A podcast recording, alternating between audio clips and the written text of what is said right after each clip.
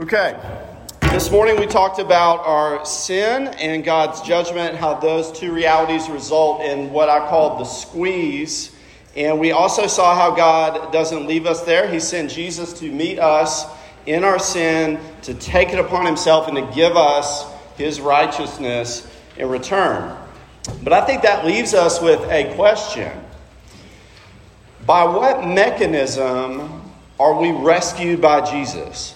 In other words, how do we get connected to all of that powerful grace and mercy in Him? How do we sort of hook into His justifying life and death? It's like we need a jumper cable, or we need a, a tow line, or maybe even better, we'll talk about this extensively a pipeline that connects us to Jesus. And so that's what we're going to look at tonight. We're going to use the parable that Jesus told in Luke 18 to do it. This is often called the parable of the Pharisee and the tax collector. So it's Luke 18, it's verses 9 through 14. Let's hear God's word. He also told this parable to some who trusted in themselves that they were righteous and treated others with contempt. Two men went up into the temple to pray, one a Pharisee and the other a tax collector. The Pharisee, standing by himself, prayed thus God, I thank you that I am not like other men, extortioners, unjust, adulterers, or even like this tax collector. I fast twice a week, I give tithes of all that I get. But the tax collector, standing far off, would not even lift up his eyes to heaven, but beat his breast, saying, God, be merciful to me, a sinner. I tell you, this man went down to his house justified rather than the other. For everyone who exalts himself will be humbled, the one who humbles himself will be exalted. The grass withers and the flowers fall, but the word of the Lord stands forever. Let me pray for us.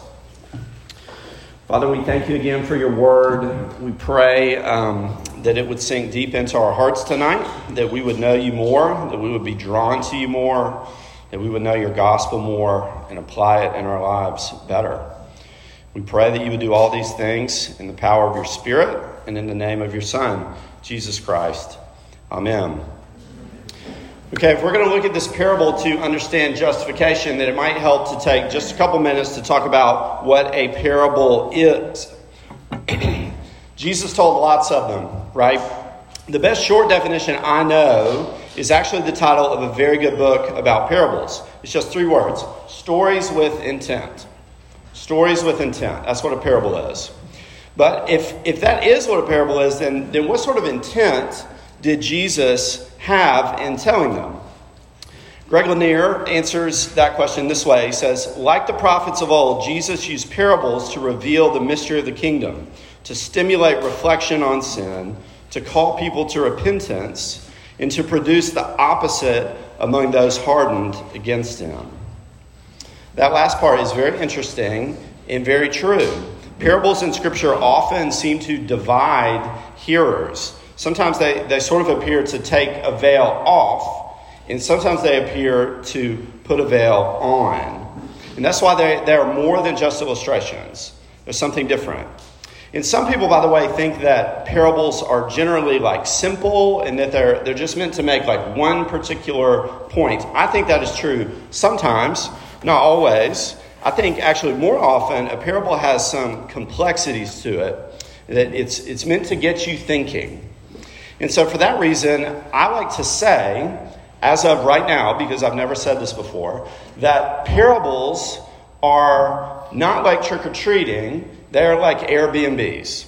Okay? Here's what I mean by that. In trick or treating, Jerry Seinfeld has told us, if you know this part of his uh, stand up routine, in trick or treating, you knock, you get the candy, and you keep it moving. Right? Like, like just put it in the bag. I gotta go. I gotta get to the next house, right? Don't read a parable like that. Okay? Don't read it once and say, point taken, I, I get it, and, and move on. Instead, we need to treat a parable sort of like an Airbnb. In other words, you are meant to come into it and sit down for a while and look around and live there for a bit. A parable is like an invitation from Jesus to see things as he sees them. to live in the world that He made with your, with your eyes open. Now, this parable, um, like a few others maybe you can think of, presents two contrasting characters. We've got a Pharisee and a tax collector. And it ends with Jesus saying this He says, I tell you, this man went down to his house justified rather than the other. In other words, uh, one of these men connects with Jesus and is saved by that connection, and the other does not. And so it seems pretty important to me that we would understand the, the difference between the two. And so that's why we just have three pretty simple points here. We're going to talk about the Pharisee, the tax collector, and the difference. Okay? Pharisee, tax collector, and the difference. Okay, a little preface here. Um, it's, it's always important to take note of who Jesus is telling a, a, parable to, and it's not always clear, but this time it is. Verse 9 says, He also told this parable to some who trusted in themselves that they were righteous and treated others with contempt. So he's talking about self righteous people. And the first person that we meet is, is just that type of person it's the Pharisee. And so that's our first section here. Verse 10 These two men went up into the temple to pray, one a Pharisee and the other a tax collector. The Pharisee, standing by himself, prayed thus God, I thank you that I am not like other men, extortioners, unjust, adulterers, or even like this tax collector. I fast twice a week, I get tithes of all that I get. Okay, what is happening here? Well, I am so thankful that we now have a term for this uh, we did not have this when I was a kid. This is called a humble brag, right? You know what a humble brag is, I'm sure, but just for kicks, I want to read you a few of my favorite humble brags collated from the internet, mostly from Twitter.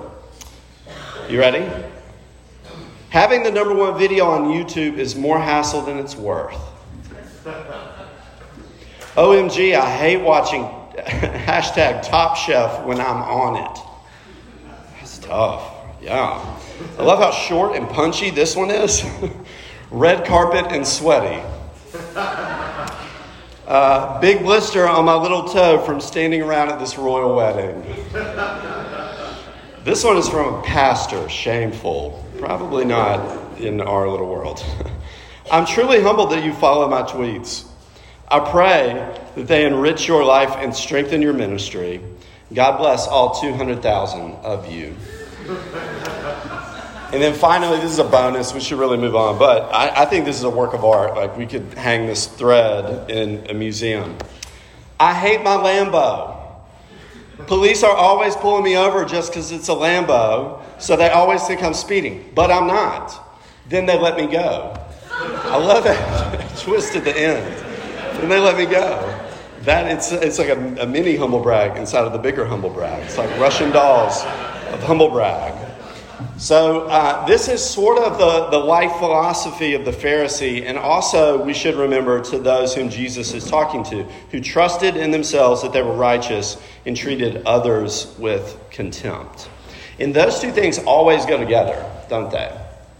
That if, if you think that you're good, if you think you've got it together, then people who are not like you are, by nece- uh, uh, are necessarily not good and do not have it together.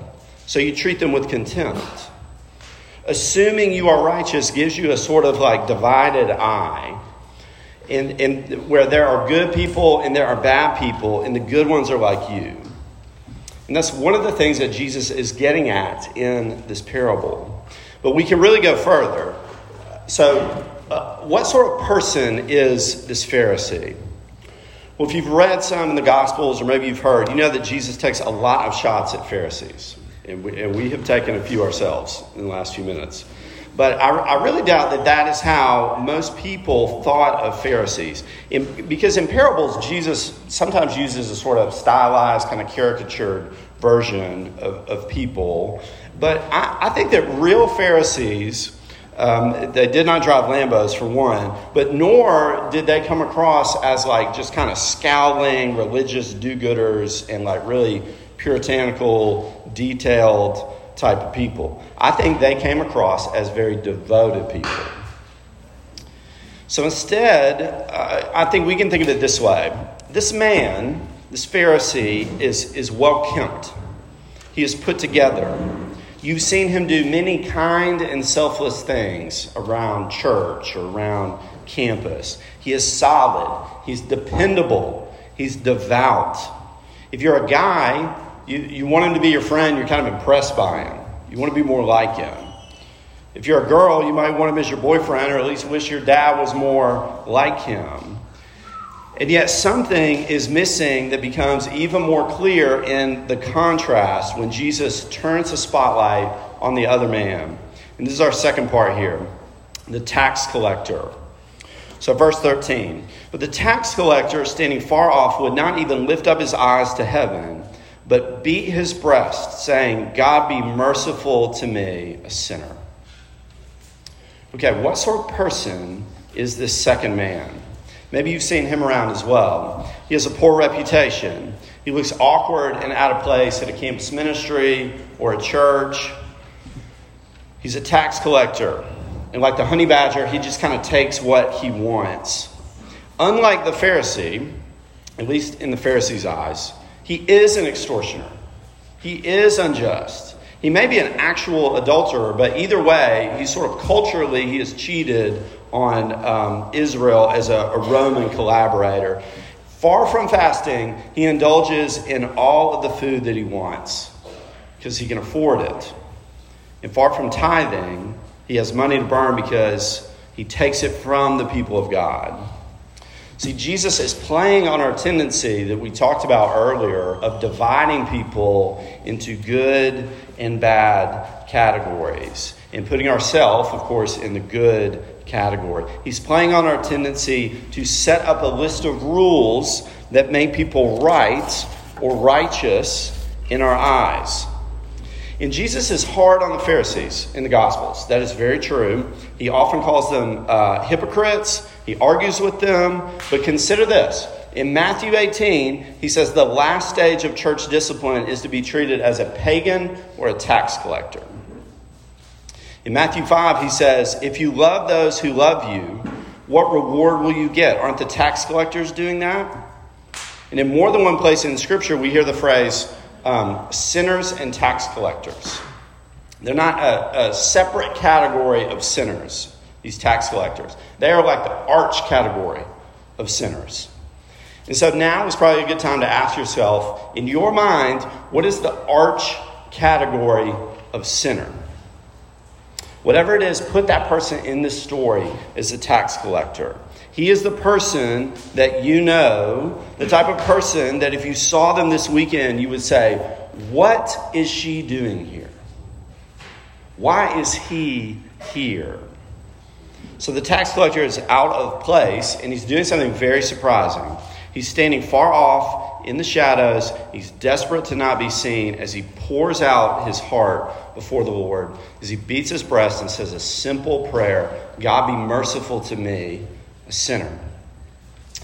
Um, I would submit, by the way, that if you are here this weekend and you have never put your faith in Jesus, that this is a very good place to start.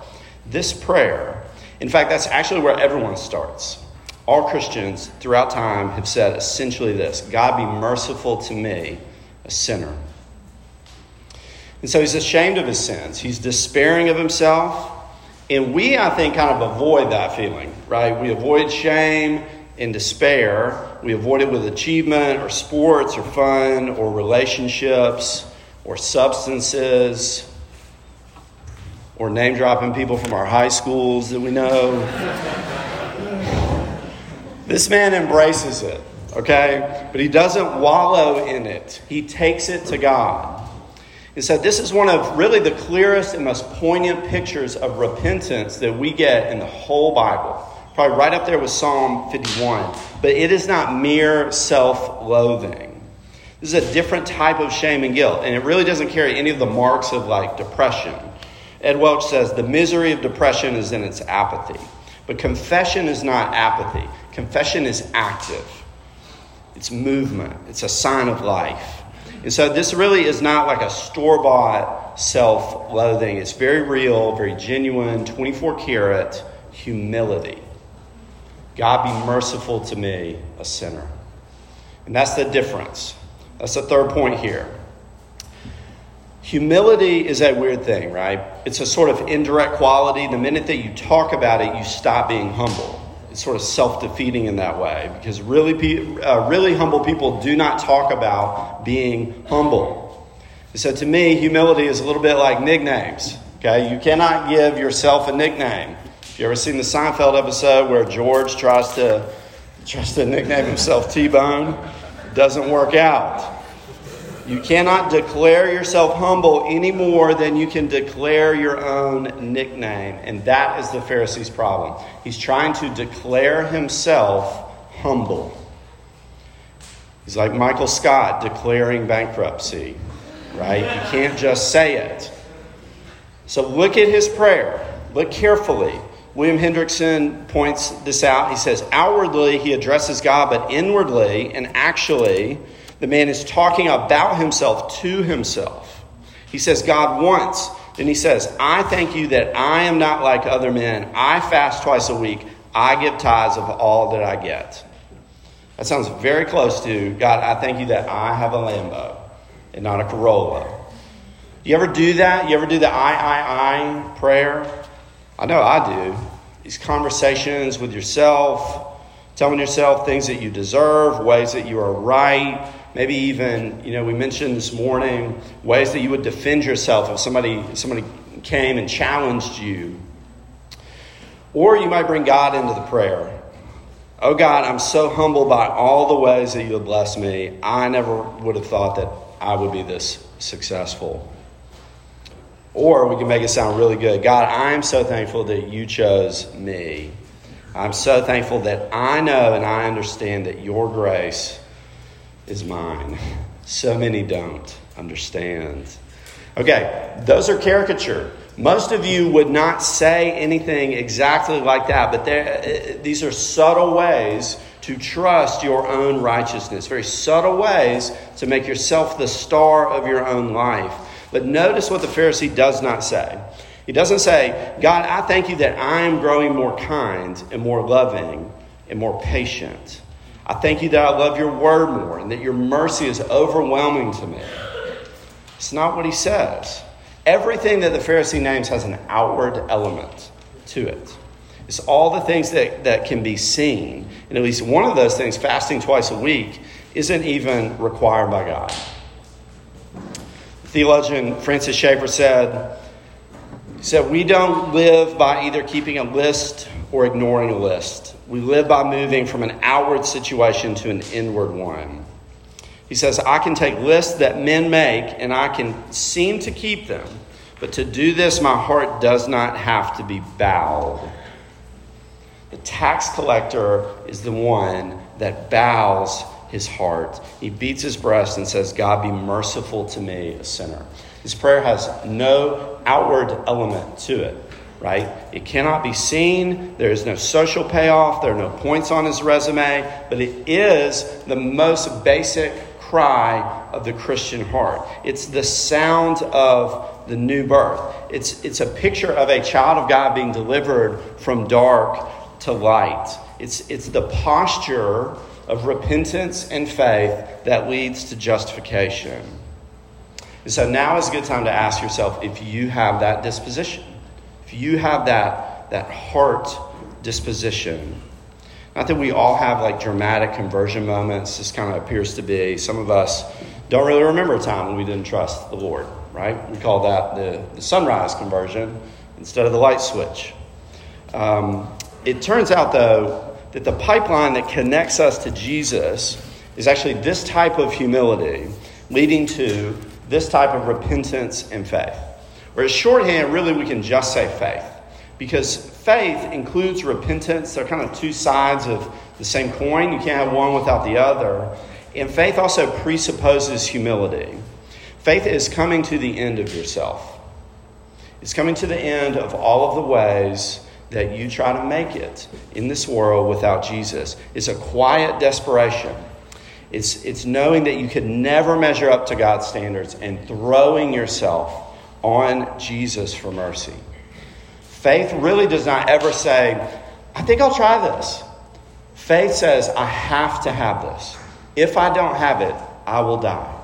If I don't have Jesus, I will die. And when you do that, when you receive and rest in Jesus Christ, the, the pipeline gets laid between your heart, your soul, your record, and connects at the other end to Jesus Christ and to all of his benefits. We're saved by faith alone, but it's, it's Jesus' perfect life, perfect death that, that does the work. And if you think about it, a, a pipe, think about a pipe for a second. A pipe is not really the most important part of the system, right? Uh, it's just kind of the means of flow. Pipes are not really expensive. A lot of times it, it doesn't even really matter what they're made of. Um, it, what matters is what's flowing through it water, oil, whatever. But we also have pipes that take. Okay? I know this because my, in my old house in Arkansas, we had tree roots that would get into the septic pipe, and the sewage would back up into our house. That is gross. I know. Welcome to home owning. It's tough. In the same way, Jesus offers us a, a two way pipe. The, the sewage of our sin and brokenness and condemnation is, is going out from us to Him on the cross. And then His perfect righteousness, His perfect standing before God, is flowing the other way from Him into us. Faith is that mechanism, it is that pipe. It's the way that we are saved. So, one other analogy here. My friend Les Newsom says, um, he says, we can say that faith is like a windshield. Here's what I mean by that. Uh, many of us turn into sort of chemists when, when we look at our own faith. And, and we're like, what's the ratio here? What do, what do we got? Like, you know, what is there? Um, what are the strength levels?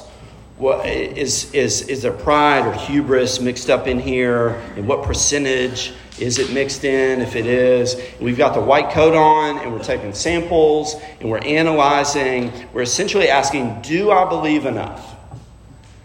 And there is some truth in examining ourselves. But the tax collector, the one who goes down to his house justified, made right, is in no such lab. He is using faith like a windshield to look through to Jesus. He knows, somebody said this, I cannot remember who it was, that he is, he knows two things that he is a great sinner, but that Jesus is a great Savior. And so we are saved by grace, we talked about this morning, through faith, we're saying tonight, but the emphasis in the, the through faith is the, the through part.